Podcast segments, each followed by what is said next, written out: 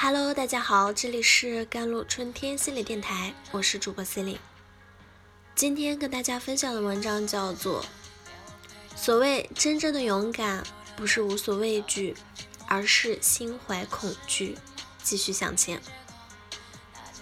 不知道你有没有过这样的发言经历？屋子里所有人安静下来，视线全聚焦在你身上，你的脸逐渐变红发烫。心跳开始加速，呼吸变得急促。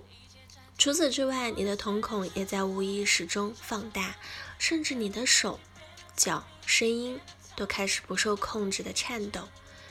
你好像磕磕巴巴的说了些什么，但当你坐下以后，又开始懊恼：为什么之前明明想好的 A、B 和 C 全忘讲了？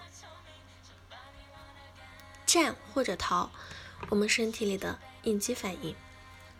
对此，心理学给出的解释是：你的身体进入了应激压力状态，各种自制的机体反应接踵而来，让你感到很不舒适，甚至想要当场的逃离，或是暗下决心以后再不要做出类似的尝试。而这也是心理学中著名的战或逃反应。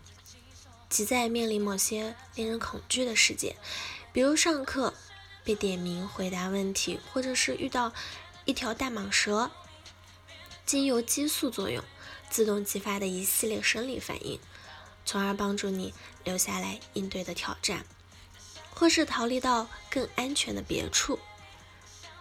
大家肯定都有过怯场的体验吧？不过别不好意思。谁不还不是一个退堂鼓表演艺术家了？什么？你说你不是没关系，就算你不是，你的祖先也很可能是。根据进化心理学的解释，战或者逃反应可追溯到遥远的荒蛮之际。当我们的祖先遇到危险时，他们可以选择留下来战斗，或是逃得越远越好。而在两种情景下，身体自发产生的生理和心理反应，其实都能帮助他们迅速调动自身的身体资源，从而更好的应对威胁。当然，虽然我们无法穿梭回远古来验证这个理论的假设，但现代心理学家也通过研究证明，战或者逃的反应，可能真的是就植根于我们的骨子里。在研究人员先让老鼠和人类被试都暴露在压力情景下，随后测试血液中骨钙素水平的变化。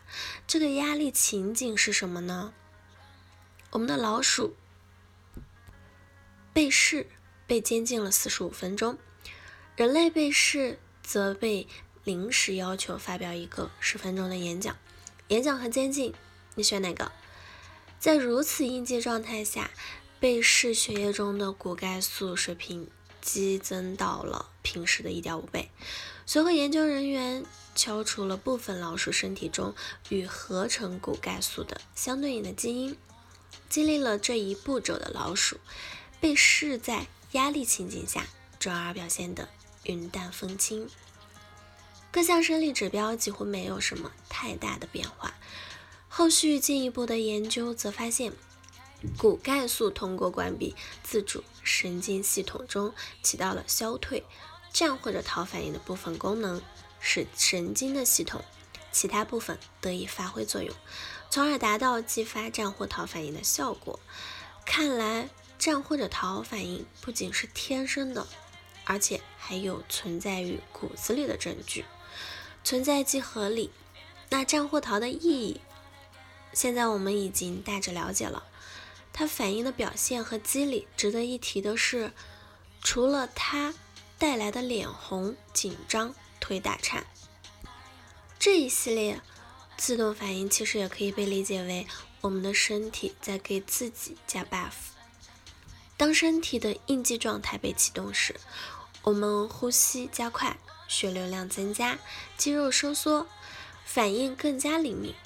而这一切其实都在为我们积蓄能量，让我们更有效地应对威胁，从而在工作和学习中有比平时更加优秀的表现。所以 DDL 来临之际的生产力飙升并不奇怪，因为你的身体产生了应激反应嘛。我不是在说我自己，而在威胁生命的危机出现时被激发的战或者逃反应，也往往能帮助我们绝处逢生。这样一讲，似乎又回到了那个老生常谈的话题了。或许我们也可以说，除了恐惧本身一些那么良好的、不良好的体验之外，它也可以被理解为是你身体在向你发出全军的出击的信号，它已经帮助你做好准备，随时准备迎接挑战。当我们不再被恐惧吓退。而裹足不前，而是告诉并相信自己，身体产生的这些反应也可以帮助我们表现得更好。战或逃也能够让我们更加有勇气的去应对生命中的挑战。好了，以上就是今天的节目内容了。咨询请加我的手机微信号：幺三八二二七幺八九九五，我是 C 琳，我们下期节目再见。